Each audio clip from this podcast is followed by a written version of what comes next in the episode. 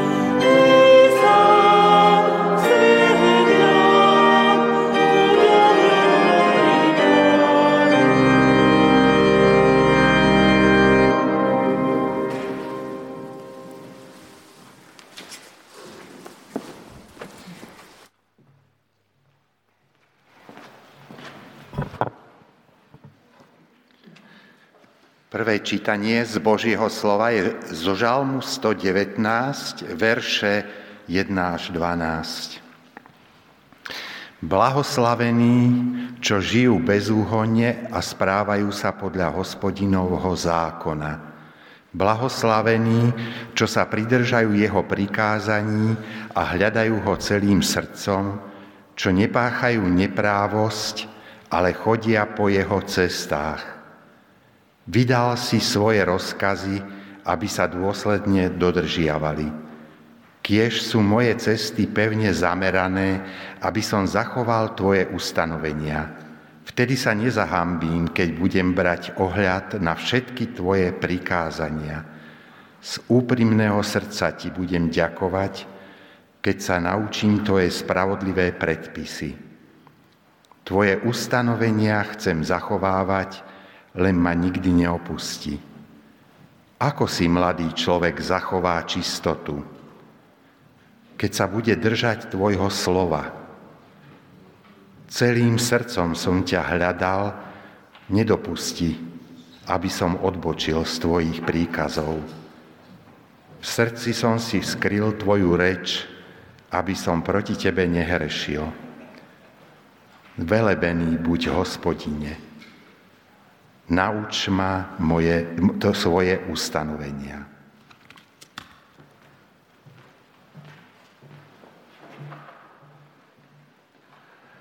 Postaňte prosím v spoločnej modlitbe.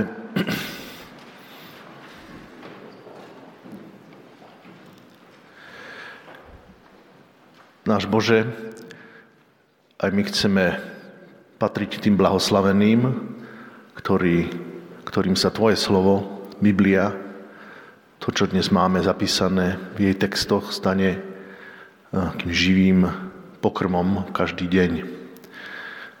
Cez túto knihu môžeme objavovať Teba, drahý Bože, môžeme spoznávať ten veľký príbeh, ktorý e, si zapísal od počiatku sveta až do, do Tvojho skriesenia a to, čo sa dialo potom, ako sa šírilo Tvoje evanielium do celého sveta.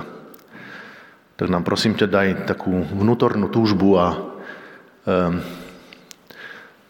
to, že by, sme, že by sa Tvoje slovo stalo pre nás naozaj chlebom, ktorý uh, budeme príjmať každý deň a bez neho nebudeme vedieť žiť. Ďakujeme Ti, že dnes si budeme pripomínať aj Tvoju obeď, cez chlieb a víno. Budeme si pripomínať naše očistenie. Prosíme ťa v tejto chvíli za celú situáciu, ktorú ti vkladáme do modlitieb, snáď každý deň za Ukrajinu, za ľudí, ktorí bojujú, ktorí utekajú, ktorú, ktorí strácajú domovy, za ich životy, pozbudí ich, a posilní aj nás tu v Európe, ktorí e, budeme nasledujúce mesiace, možno roky, e, príjmať ľudí, ktorí tu neboli medzi nami, tak prosím ťa, aby sme boli voči ním láskaví a aby sme boli voči ním príjmajúci. Prosím ťa, požehnaj nám e, tento deň aj slovo, ktoré budeme počuť. Amen.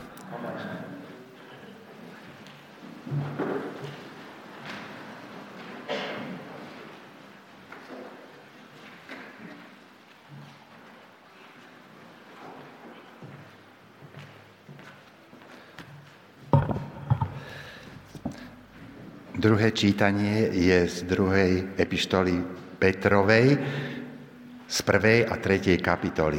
Prvá kapitola, 16. až 21. verš. Keď sme vás oboznamovali s mocou a príchodom pána Ježiša Krista, nepridržali sme sa nejakých vymyslených bájok, lebo sami sme boli očitými svetkami jeho velebnosti. Veď prijal česť a slávu od Boha Otca, keď mu z velebnej slávy zaznel takýto hlas. Toto je môj milovaný syn, v ktorom mám zalúbenie. Tento hlas sme počuli prichádzať z neba my, ktorí sme s ním boli na svetom vrchu. A tak sa prorocké slovo stalo pre nás pevnejším. Dobre robíte, keď naň upierate svoj zrak ako na lampu, ktorá svietí na temnom mieste, až kým nesvitne deň a nevíde nám v srdciach zornička. Predovšetkým buďte si vedomí, že žiadne proroctvo v písme nevzniklo na základe vlastného výkladu skutočnosti. Veď proroctvo nikdy nepovstalo z vôle človeka, ale ľudia poslaní Bohom hovorili z vnúknutia Ducha Svetého. Teraz z 3. kapitoly 13. až 18. verš. Podľa jeho prisľúbenia očakávame nové nebo a novú zem, v ktorých prebýva spravodlivosť. Preto, milovaní, keďže očakávate takéto veci, usilujte sa, aby vás pán našiel v pokoji nepoškvrnených a bezúhonných. A zhovievavosť nášho pána pokladajte za spásu, ako vám napísal aj náš milovaný brat Pavol podľa múdrosti, ktorá mu bola daná. Tak hovorí o týchto veciach aj vo všetkých svojich listoch. V nich sú isté veci ťažko pochopiteľné, takže ich, ako aj ostatné písma, neučení a neutvrdení ľudia prekrúcajú na vlastnú záhubu. Vy teda, milovaní, keď to už vopred viete, chránte sa, aby ste sa nedali zviesť bludom nemravníkov a nepadli zo svojho pevného postavenia, ale vzrastajte v milosti a poznávaní nášho pána a spasiteľa Ježiša Krista.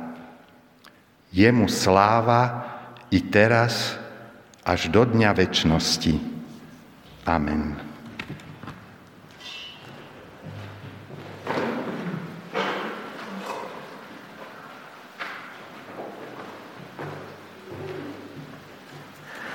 Tak já dneska začnu tady, než vyjdu na kazatelnu.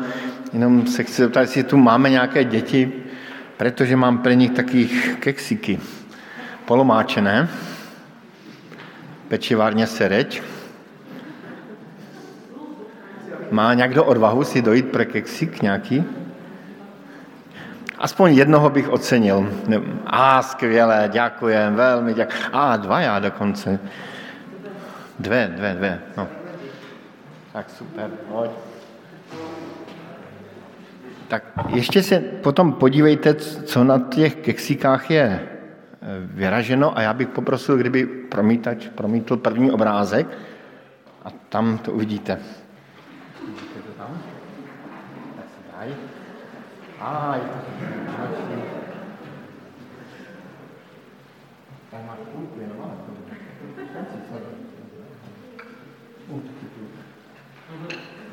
Tak dobré, dobré.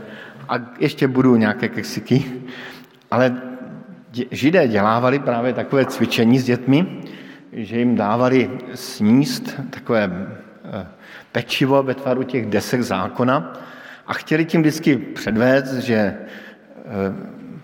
používání boží slova, božího slova, požívání božího slova je, je, je něco sladkého, něco příjemného a něco velmi milého a o božím slově dnes bude i naprostá většina kázně a já se k ní přesunu hore.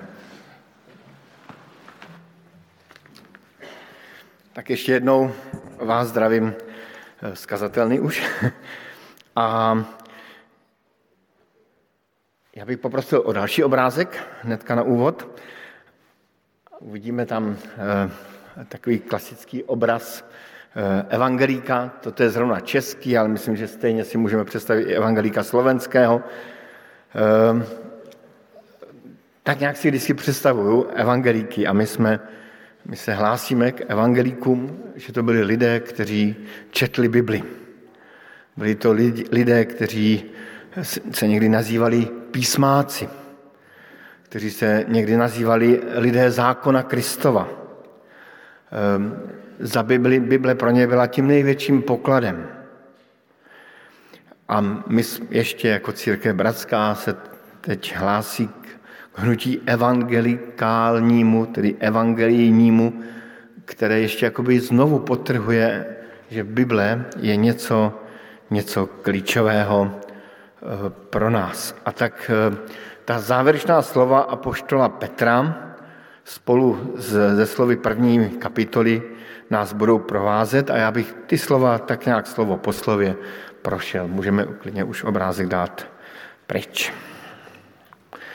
V té první kapitole jsme čítali tato slova. Tento hlas jsme počuli přicházet z neba, my, kteří jsme s ním, tedy s Kristem, boli na světom vrchu.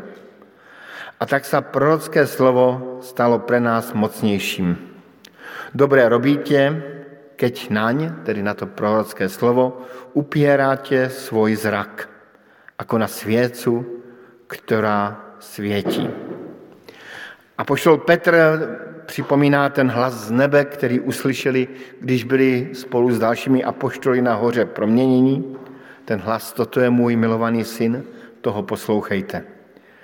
A spojuje s tím i prorocké slovo, myslí tím zřejmě na starý zákon, tedy na Bibli prvních křesťanů.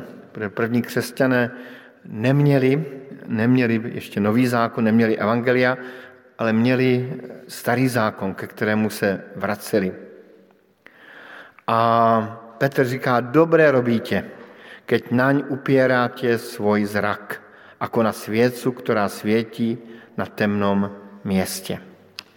My vždycky na začátek bohoslužeb zapalujeme eh, tlustou svíci eh, a tam může nám připomínat a symbolizovat mnoho věcí, ale jedna z nich se nyní tady nabízí. Ehm, že nám připomíná, že božím slovem, že boží slovo je světlo na cestu. Proto i tu svíci nějak rozsvícíme ale pro někoho to může být něco jiného. Plamen duša, ducha nezhásej, nezhášejte a tak dále. Ale držme se dnes, tuto neděli, že to je to svět, světlo, které světí na temnom městě. Co to znamená, že Bible je světlem?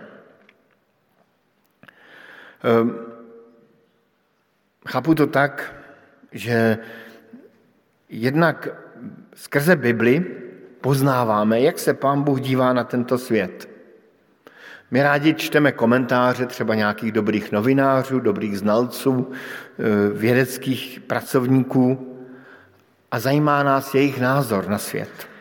Když čteme Bibli, tak vidíme, jak se Pán Bůh dívá na svět, na život, jak hodnotí svět a život.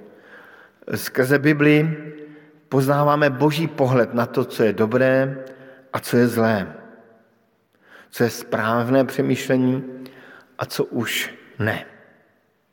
A tak k nám Bible eh, stále různým způsobem promlouvá. Ehm, v dnešní době, kdy, kdy zuří válka mezi Ruskem a Ukrajinou, tak eh, když čteme Bibli, zjišťujeme, že ano, někdy se děli, eh, řešili napětí mezi státy válkou. Že války tu prostě byly. A dokud hřích bude vládnout na tomto světě, války tu i budou. Ale zároveň z Bible vidíme, že nad tím vším je vždycky láska, boží láska, která je silnější než jakékoliv zlo. Tedy v tomto smyslu, v tom smyslu, že vidíme boží pohled na svět, je boží slovo jakýmsi orientačním bojem, bodem, majákem, který, který je pro nás jakousi orientací. Proto tam Petr říká, dobře činíte, že se ho držíte jako světla, které světí v tem, na temnom městě, dokud se nerozbřeskne den. Boží slovo zároveň svítí nejenom jako orientační bod, ale i jako světlo na cestu. Nevím, jestli si ráno otvíráte Bibli.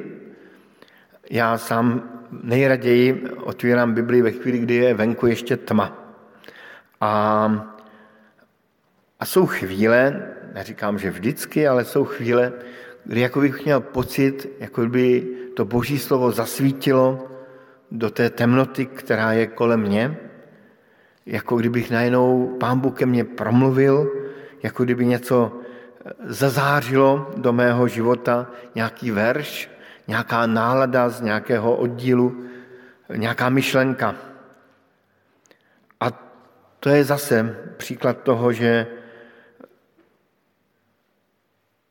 Bible je tím světlem, kterého se máme držet a které je tím světlem na temném místě. To třetí je, že Bible formuje naše myšlení.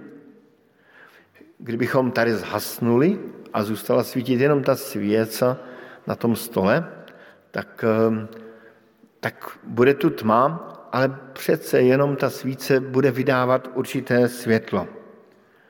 Podobně jako Bible, když ji čteme, a jak jsme viděli i z té fotografie, eh, evangelici by měli číst Bibli, tak ta Bible formuje naše myšlení.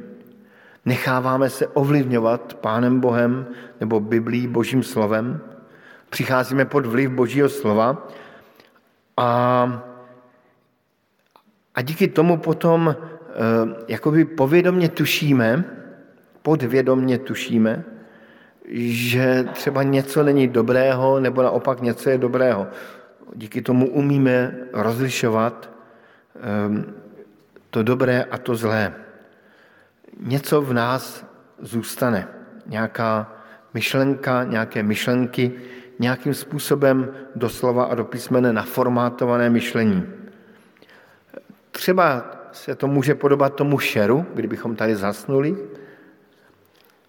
Často tápáme, nevíme třeba přesně, co si o čem Pán Bůh myslí, nebo jak se máme zachovat, ale přesto něco v naší mysli z Božího slova zůstává.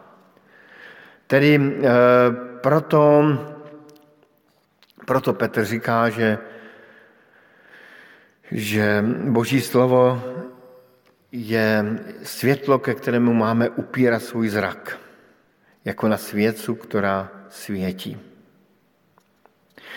A tady přicházíme k další části kázání o božím slově a to je, proč vlastně číst Bibli.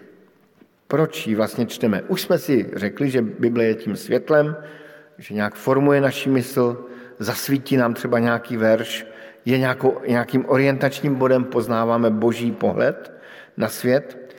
A e, Petr potom jde dál a říká, Predovšetkým buďte si vědomi toho, že ani jedno proroctvo v písme nevzniklo na základě vlastního výkladu skutečností, veď proroctvo nikdy nepovstalo z vôle člověka, ale ľudia poslaní Bohom hovorili z nuknutia Božího ducha.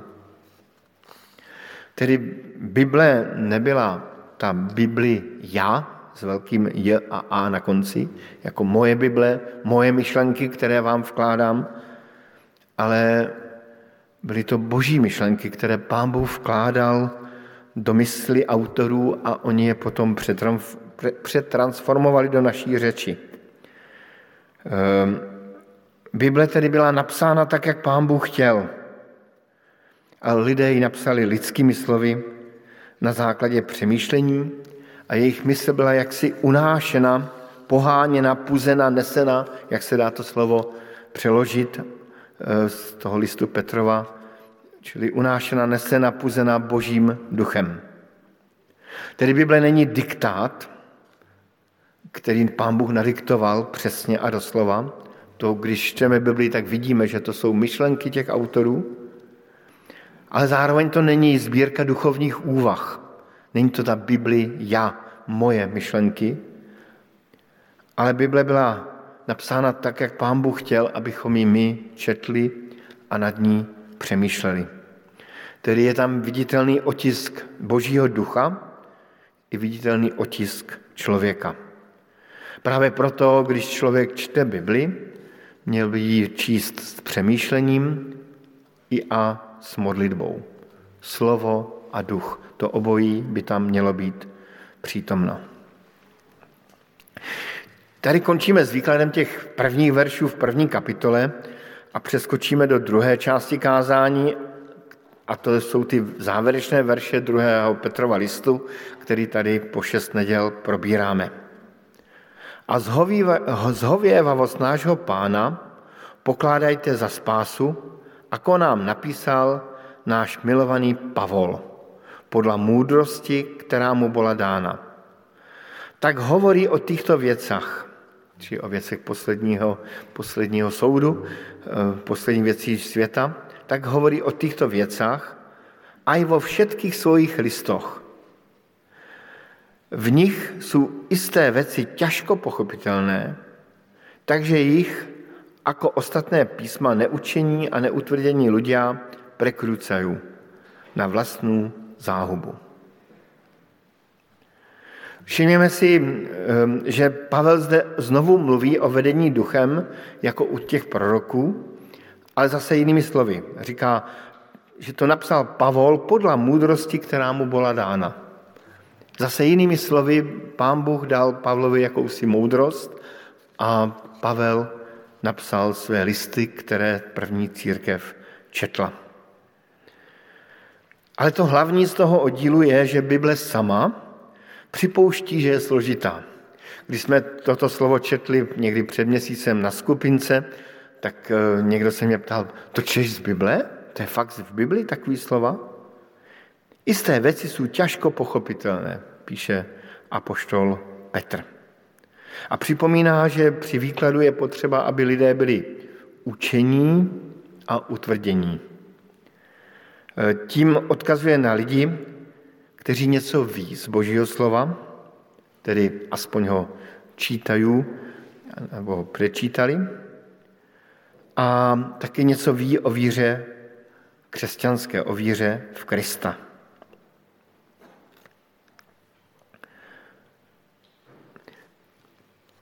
Když my někdy čteme Boží slovo a nerozumíme mu, což se může často stát, je tady vždycky dobrá rada. Ta rada je neskutečně jednoduchá. Jestliže něco mu nerozumíš, čti dál. A časem pochopíš. I podobně to říká apoštol Pavel v listu Timoteovi, kdy mu radí, rozmýšlej o tom, co hovorím a pán ti dá porozumět všetkému. Rozmýšlej o tom, co hovorím a pán ti dá porozumět všetkému.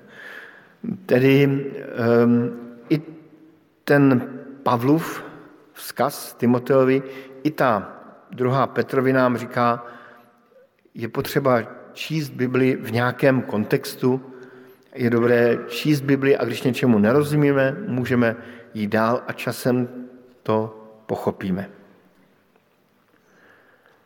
A tady bych rád dodal, že ani utvrdění lidé nemusí být vždycky výhrou. Někteří lidé, kteří jsou až příliš učení, tak tak dlouho rozmělňují Boží slovo i Pána Boha samotného, až se tak jakoby rozplyne před očima posluchačů. A zároveň jsou lidi příliš pevní, taky nemusí být vždycky výhrou. Ehm, mám kamaráda, možná můžu říct, měl jsem kamaráda, který, který si nevede představit, že, že, Bible, ne, že země by byla jiná než placatá.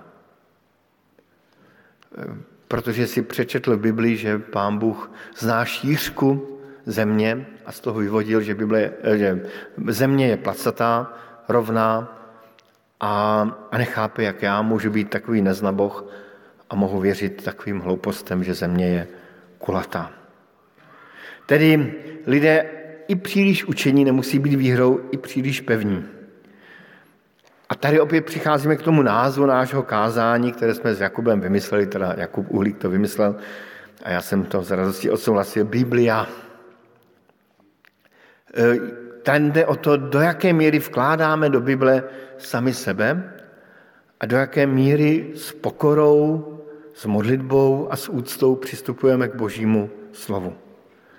Ehm, vždycky bychom měli vcházet takovou úzkou branou mezi, mezi tou vzdělaností a obyčejným čtením. Úzkou branou mezi slovem a duchem. úzkou branou mezi eh, takovým doslovným čtením a zase úplně takovým volnomyšlenkářským čtením Bible. Hezky to vyjádřil kazatel Alois Adlov, první ne, ne americký předseda církve bratské v té době v Československu. On to vyjádřil těmito slovy, když mluvil o kazatelích, který, jaký by měli být v církvi bratské.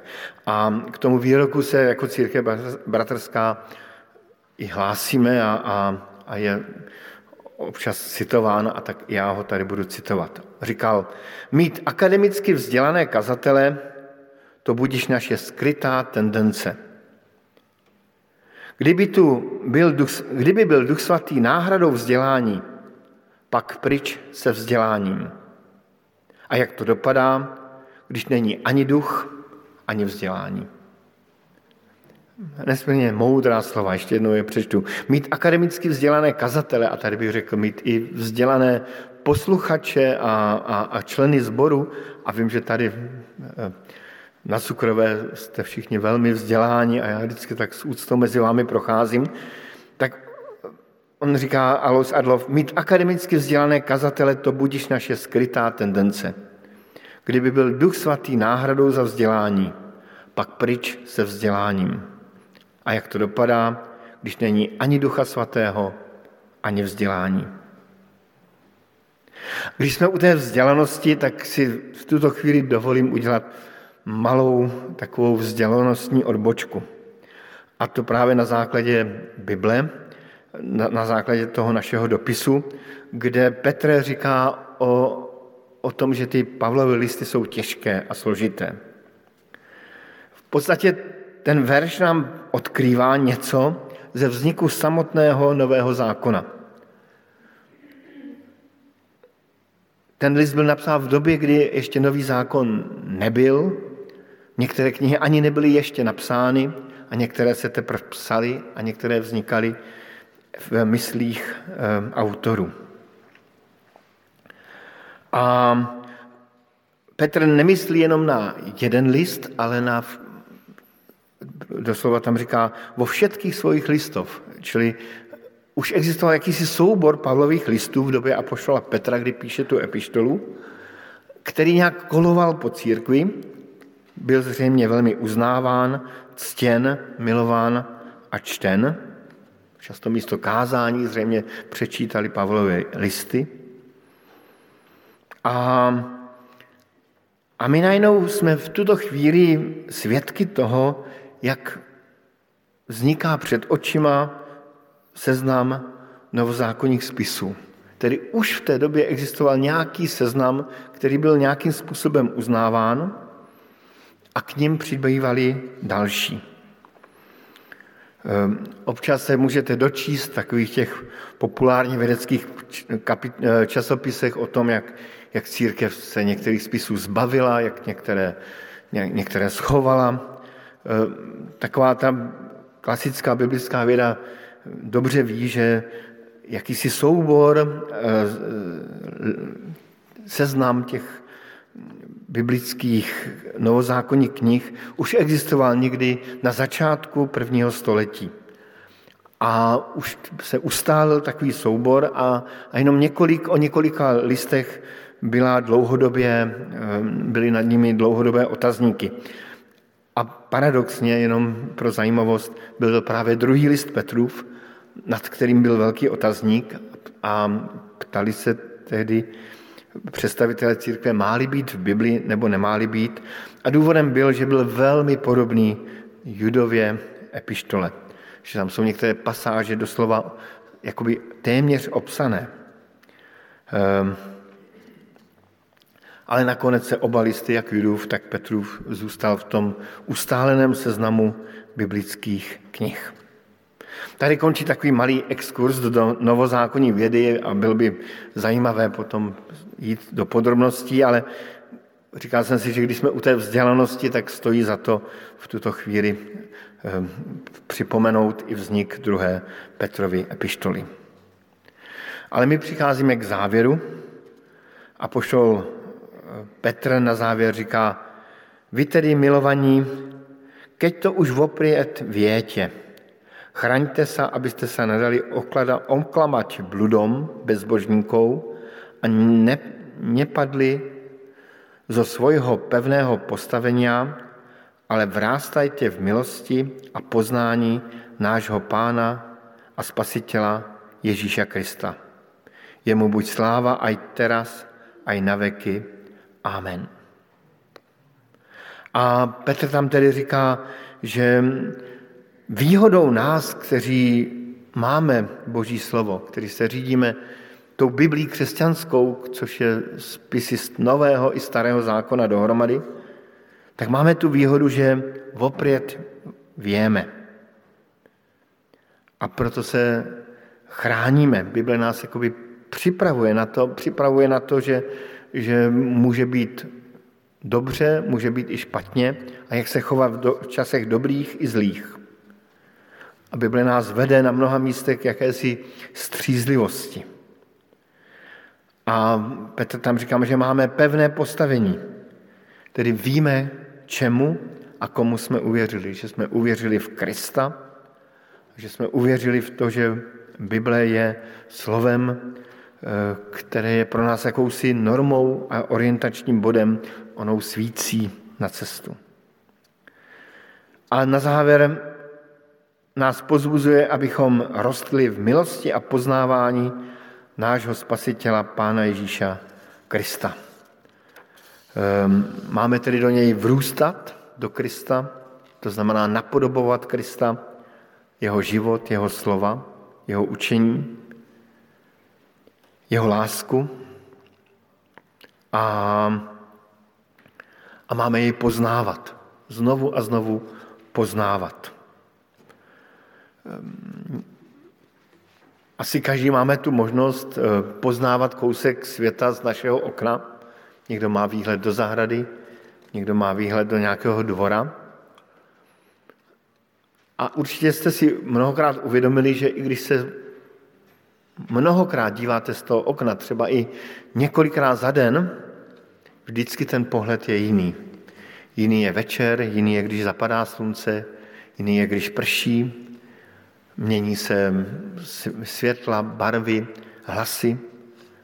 A podobně i když celý život zasvětíme poznávání Pána Ježíše Krista, tak Pán Ježíš Kristus je pokaždé trošku jiný a vždycky je jakousi nevyčerpatelnou studnicí poznání a ehm, poznání nejenom sebe, ale i Pána Boha samotného, i života samotného. A proto Petr končí těmi slovy, abychom, a tou výzvou, abychom jej chválili nyní i na věky. A i proto se tady scházíme jako církev Kristova, abychom chválili Krista i v modlitbách, i, i ve svých životech, ve svých svědectvích, v písních, abychom chválili Pána Boha. Amen.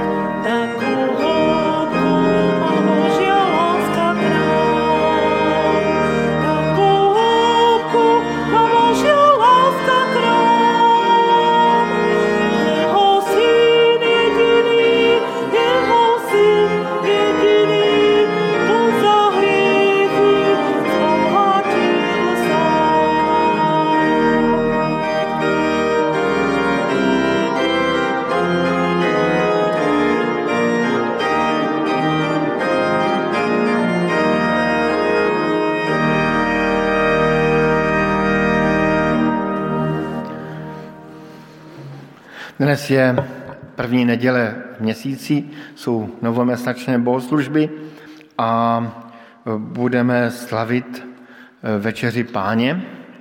Večeře páně je taky chvíli, kdy člověk může znovu poznávat Krista. Kdy může právě během večeře páně rozjímat nad Kristem, nad tím, co Kristus udělal pro mě osobně, ale co udělal třeba pro bratra nebo sestru nalevo či napravo ode mě, co udělal pro celý svět, rozjímat o boží lásce. A je to zase příležitost, abychom rostli v tom poznání Krista samotného. A tak budeme tedy slavit večeři páně. Nejdříve přečtu ta slova ustanovení večeře páně, tak, jak je napsal náš dobrý, starý dobrý apoštol Pavel eh, v epištole Korinským a řekl tato slova právě v božím jménu. Předal jsem vám to, co jsem také sám přijal od pána. Pán Ježíš tu noc, když byl zrazen, vzal chléb, vzdal díky a lámal se slovy. Toto je mé tělo, které se dává za vás, to čiňte na mou památku. Právě tak vzal po večeři kalich se slovy. Tento kalich je nová smlouva v mé krvi. Kdykoliv z něj pijete, čiňte to na mou památku. Kdykoliv tedy jíte tento chléb a pijete tento kalich, zvěstujete pánovu smrt, dokud nepřijde. Kdo by tedy jedl chléb a pil pánův kalich nehodným způsobem, takový se proviní proti pánově tělu a krvi. Ať každý sám sebe prověří, než bude jíst z tohoto chleba a pít z tohoto kalichu. Kdo totiž jí a pije, aniž by si uvědomoval, že jde o pánovo tělo, takový jí a pije vlastní odsouzení. Tedy jsme tam vyzváni, abychom svůj život prověřili, abychom si znovu dávali otázky, jestli věříme v Krista, jestli rozumíme té oběti Kristově za naše hříchy, jestli boží láska je v našich srdcích rozlita, jestli jsou naše vztahy s bratřími a sestrami v pořádku, i s lidmi kolem nás. A k tomu právě přemýšlení mohou sloužit i otázky, které si při večeři páně na úvod dáváme. Tedy tam se vás i sama sebe. Vyznáváš, že jsi hříšný člověk a že nejsi před boží tváří o nic lepší než druzí lidé? Přiznáváš, že spolu s nimi neseš vinu za bídu tohoto světa? Jestliže tomu tak je, odpověz jednoduchými slovy vyznávám.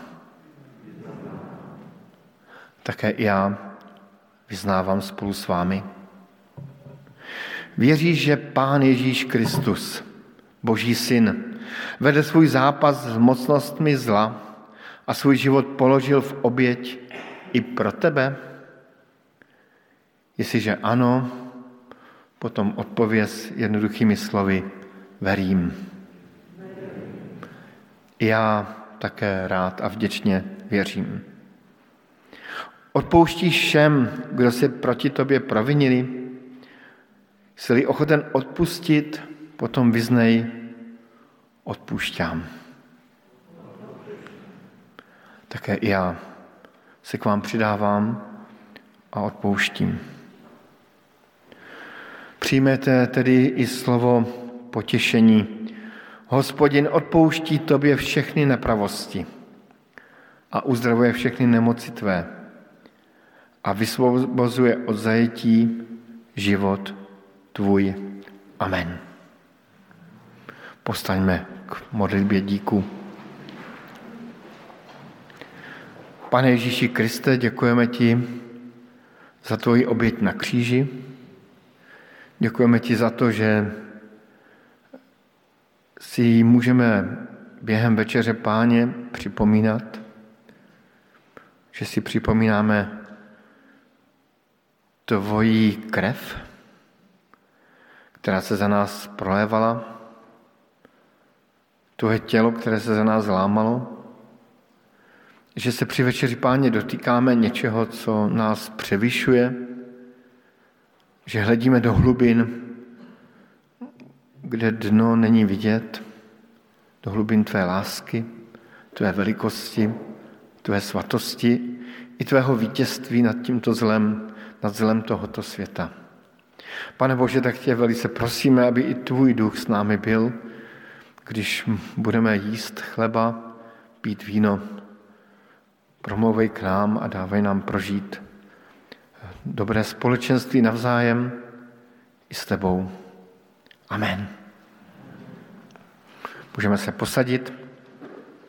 Já bych jen připomněl, že k večeři páně je zván každý, kdo uvěřil v Pána Ježíše Krista. Kdo i to, to svoje vyznání potvrdil ve křtu, nebo přijal potvrzení ve křtu a kdo rozumí tomu, co to je Kristus a Kristova oběť za naše hříchy. Zván je především hříšník. Svatí lidé budou až v nebi, ale jsme zváni jako hříšníci. Možná, že někdo je mezi námi, kdo se cítí jako hříšník. Někdo, kdo potřebuje tu eh, Kristovu oběť. Právě takoví lidé jsou zváni a Kristus je zve. A my máme tu milost ve jménu Kristově zvát k jeho hostině. Pán Ježíš tedy vzal chléb, lámal jej a řekl, vezměte a jeste. Toto je moje tělo, které se za vás vydává.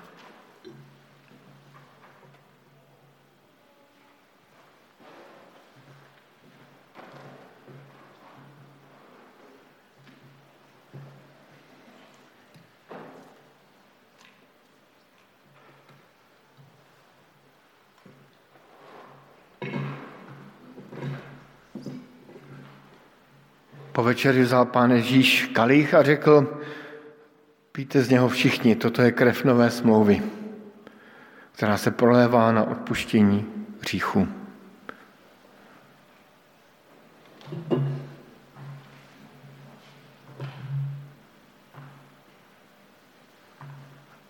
K večeři páně můžeme přistupovat z levé strany. A kdo by měl i třeba zájem o nějakou modlitbu, tak já tam budu bokem přítomen.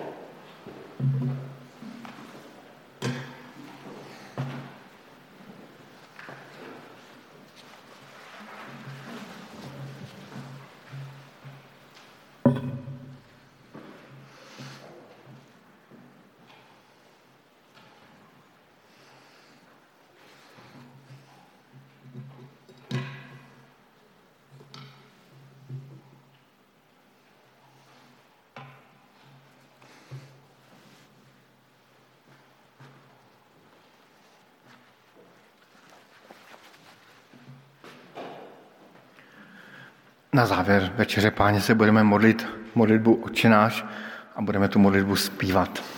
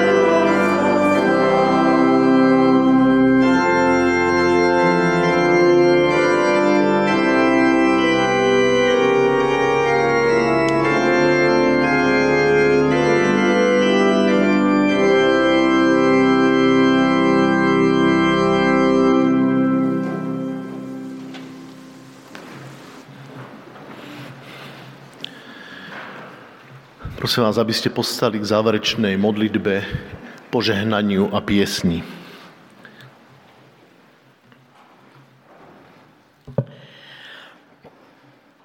Oče náš, eh, cez Pána Ježiša Krista, eh, boli sme hostiami pri Tvojom stole a chceme Ti za to poďakovať.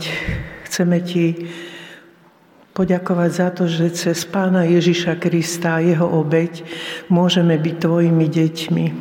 Ďakujeme Ti za odpustenie, aj za nový život, aj za prísľub väčšného života. Ďakujeme Ti za Tvoje slovo, ktoré je veľkým darom pre nás, lebo naozaj osvecuje temnotu, ktorá je okolo nás a ktorá nás ťaží, ktorú si uvedomujeme. Ďakujeme Ti za Tvojho ducha, ktorý sa dotýka našich srdc, keď ho čítame a keď ho otvárame. Ďakujeme za tú silu, ktorú má v sebe meniť naše životy. A tak sa chceme aj v tejto chvíli otvárať Tebe, Duchu Svety, a prosiť ťa, aby si pôsobil na nás aj, aj dnes, aj zajtra v našich životoch, aby Tvoja moc eh, bola silnejšia ako zlo, ktoré vidíme okolo seba a o ktoré prosíme, aby si nás ho zbavil. Amen. A príjmime slova Krista vo veľknačnej modlitbe, Spravodlivý Otče, svet ťa nepoznal, ale ja som ťa poznal, aj títo poznali, že si ma Ty poznal.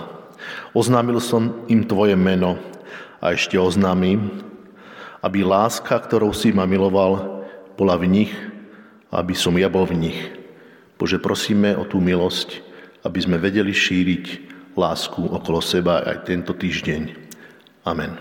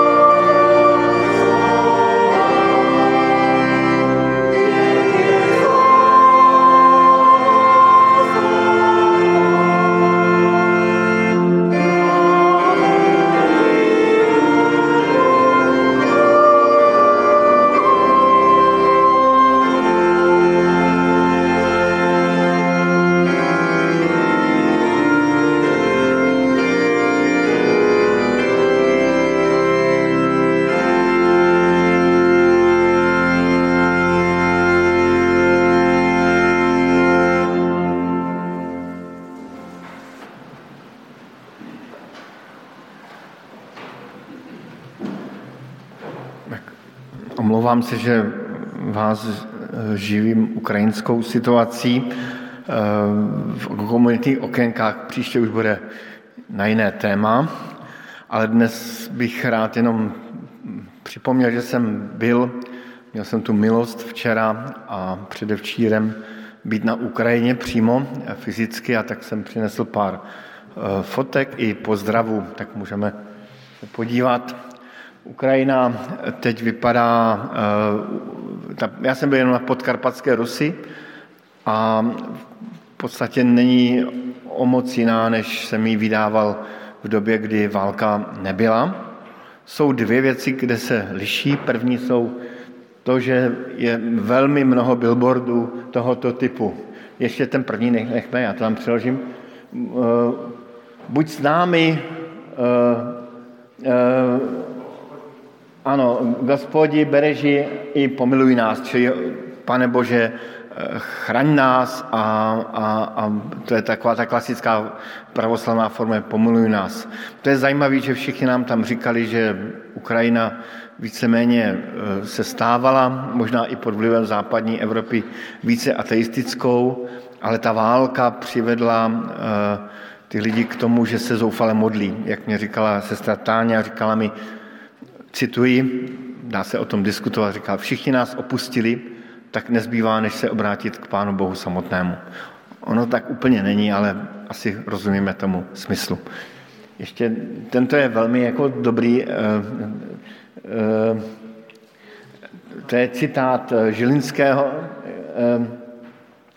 Zelinského, pardon, já byl, kdy on říká, že neexistuje takový bunkr, před kterým by se člověk mohl schovat před Bohem. Zřejmě to je eh, takový vzkaz Volodimirovi Volodimiroviči do jeho bunkru. My jsme tam měli misi, byli jsme tam eh, jako zástupci humanitárního odboru eh, slovenské církve bratské, byl jsem tam s bratem Lubem z Prešova a já jsem tam v tu chvíli taky zastoupil českou diakonii církve bratrské. Byli jsme tady na oblastním takovém komitétu Ehm, svazu evangelijních křesťanů baptistů. Ehm, ještě prosím, nech, nechme tam ten obrázek. Tam není to moc dobrá fotografie, ale, ale budíš. Ehm, tam ten první bratr, kterého vidíte v řadě, je v, po levé straně za tím svícnem, tak to je bratr Ivan Kondor, předseda nebo starší presbyter té podkarpatské Rusy. A naproti němu sedí právě bratr Lubos Prešova, budoucí vikář v Prešově. Přidali jsme tam nějaký finanční obnos, navštívili jsme různé sklady a, a dívali jsme se, jak se vyrovnávají tedy s tou situací. E, většina zborů má spoustu různých podobných příručních skladů, ale i velkých skladů, můžeme dál. Existují ale i, i takové křesťanské velké sklady, kde v podstatě v jednom kuse přijíždí takové malé dodávky a rozváží se jídlo po celé Ukrajině ta podkarpatská Rus se stala takovou základnou, do určité míry základnou pro rozvážení těch různých e, zásilek do Kijeva, do Charkova, do, do všech těch míst, kde se, kde se bojuje. Ve velkém i v malém přijíždí kamiony, ty se vyloží a do těch malých mikrobusů se to dává, ale někdy jedou tam i, i velké kamiony. Můžeme dál. Nejenom e, takové jídlo e, jako konzervované, ale tady vidíme jednu sestru, tady jsou zbytky na talíři takových různých klobás a sekaných, které právě ehm, dělali, tuším, pro Charkov. Ehm, celý den to tam dělali a potom naložili a odvezli to do nějakého sboru. Byly výborné, já jsem teda si velmi pochutnal. I když to, to byly zbytky, takže to jsem mohl. Každý sbor tam má udělanou v podstatě z modlitebny takovou ubytovnu, průměrně, jak jsme tak zjistili, a odpovídá to úplně pravdě, každý sbor tam má zhruba 100 běženců, opečuje o nějakou částku 100 běženců. Tak eh, někteří bydlí v modlitebnách, někteří bydlí po rodinách, často se dohromady stravují, to můžeme dát další obrázek, v takových jako společných jídelnách. A a oni, e, zároveň ta církev evangelických křesťanů baptistů, oni vždycky byli takového misijního ducha, tak to vnímají i jako příležitost ty lidi zvát k setkání nad Božím slovem, takže mývají mnohde ráno i večer takové setkání s modlitbami, s písněmi, s nějakým malým kázáním. Toto je právě jedna, jedno z těch zhromáždění v Užgorodě ve velkém sboru, kde jsme potom tam všichni kázali. Toto jsem si jenom vyfotil pro takovou zajímavost, že se to hodí i k dnešnímu kázání tady na Cukrové. Ehm, je to fotka z rána, kdy ještě bylo venku šero a e, já jsem byl v kuchyni a pak jsem vyšel ven a bylo vidět, že tam sestra, která, u které jsme spali, tak ráno se posadila na křeslo, četla si z Bible, potom odložila Bibli, brýle na Bibli. Tak se mi to líbilo, že i v těch dobách, kdy mají spoustu práce, a spoustu myšlenek, tak nezapím, nezapomínají otvírat Bibli i takhle ráno a bylo mi to takové milé a sympatické. Pojďme dál. To je asi všechno. Tak eh, to, to je pár takových zpráv. Jinak tam funguje v podstatě všechno. Viditelné je to, že tam nejezdí autobusy žádné. Hromada doprava jakoby neexistovala, ale v obchodech se dá zatím koupit úplně všechno, fungují i kavárny na podkarpatské Rusy.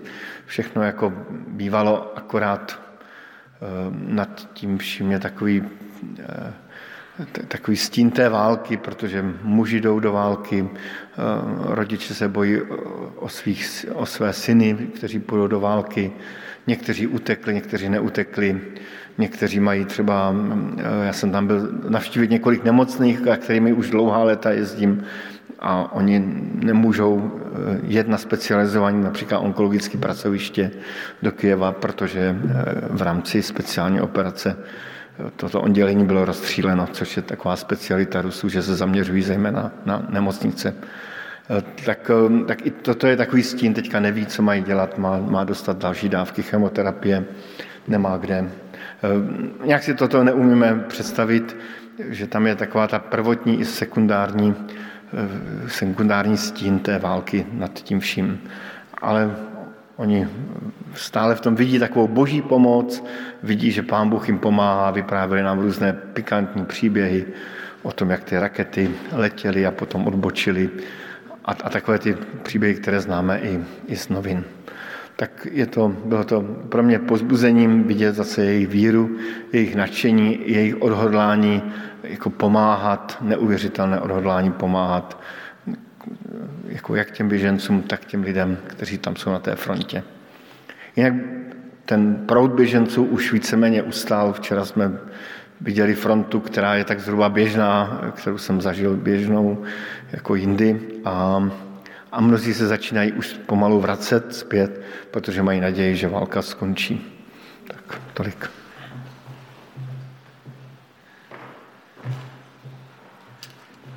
Ja už len dodám zo pár informácií z tohto spoločenstva. E, ospravedlníme sa, ale e, teraz chodil z košík medzi vami, to sme vám nepovedali dopredu. E, vyhlasovali sme minule, že bude zbierka práve na pomoc pre Ukrajinu, čiže ak ste tak nemohli dneska spraviť, alebo môžete ešte dodatočne, môžete poslať svoje prostriedky aj bankovým prevodom na náš účet a označiť ako účel pomoc Ukrajine. Všetky tieto prostriedky sú veľmi potrebné a vieme veľmi cieľene ich použiť pre ľudí, ktorí to potrebujú. E, ďalší e, taký oznam, ktorý sa týka tiež ľudí z Ukrajiny. E, vedeli ste, že posledné týždne tu na druhom poschodí bývali viacerí študenti, ktorí emigrovali teda z Užhorodu. Boli to ľudia, mladí ľudia z Nigérie, tak máme informáciu, že v priebehu tohto týždňa odišli. To dievča odišlo ešte skôr, to išlo smerom do Polska a tí mladí muži odišli do Francúzska, kde si získali nejaké kontakty na svojich priateľov a e, teda už nie sú medzi nami, e, ale máme od nich odovzdať všetkým veľké vďaka boli veľmi vďační, že tu mohli byť, že tu mohli spávať, že sme im poskytli ubytovanie a že ste mnohí z vás im osobne prejavili podporu, či už finančnú alebo slovami. Takže ďakujú za to. Dnes mali byť integrované bohoslužby v Senci, Žiaľ, máme informáciu, že niektorí klienti dostali COVID, takže tieto bohoslužby sa rušia dnes a môžete myslieť na tých ľudí, ktorí tam žijú, aby to prežili bez újmy, pretože je to pobytové zariadenie, tam sa COVID šíri rýchlo, takže aby tam neboli nejaké následky zlé. Budúcu nedelu aj tento týždeň sú stretnutia, ako sú aj vysvietené. Väčšina z nich sa posúva teda do osobných stretnutí, teda face to face. Budúcu nedelu máme bohoslužby o 10. a o 9. aj modlitebnú chvíľu. Bola už dneska prvýkrát osobne. Môžete prísť modlitbám a modlitbám vám pozývame aj každú piatok o 7. hodine tu ráno za situáciu Ukrajiny. V nedelu budú mať budúcu školáci stretnutie už tu o 10. Čiže počas bohoslužie bude aj bohoslužby pre deti. Stretnutia sú pravidelné. Ďakujeme teda všetkým za stálu finančnú podporu, ktorú robíte a v zbierkach alebo prevodom na účet. A Prajem vám peknú nedelu, ale ešte Peter chcel povedať jednu informáciu v budúcej nedeli, lebo bude tu jeden host a chce ho představit. Tak jenom příští neděli tu bude host, tedy ne ze Slovenska, ale z Čech, ale bude zajímavý tím, že to je takový um, muž, který se věnuje mladé generaci především. Je to takový známý český křesťanský youtuber, a e, někteří z nás jsme ho zažili na Zoomu před rokem, e, když vyprávěl právě o, o sítích, o, o, o dětech, o, o vztahu k internetu. A on je starším zboru Církve Bratské v České Třebo, Třebové a tak jsem mu říkal, urob nějakou kázeň na květnou nedělu e, pre mladých. Tak jak bratři na Ukrajině říkají, my je děti Gaspoda, takže všichni jsme mladí, všichni jsme boží děti, tak eh, věřím, že to bude i pro nás, ale je to příležitost třeba pozvat i své nějaké eh, děti dospívající, hledající.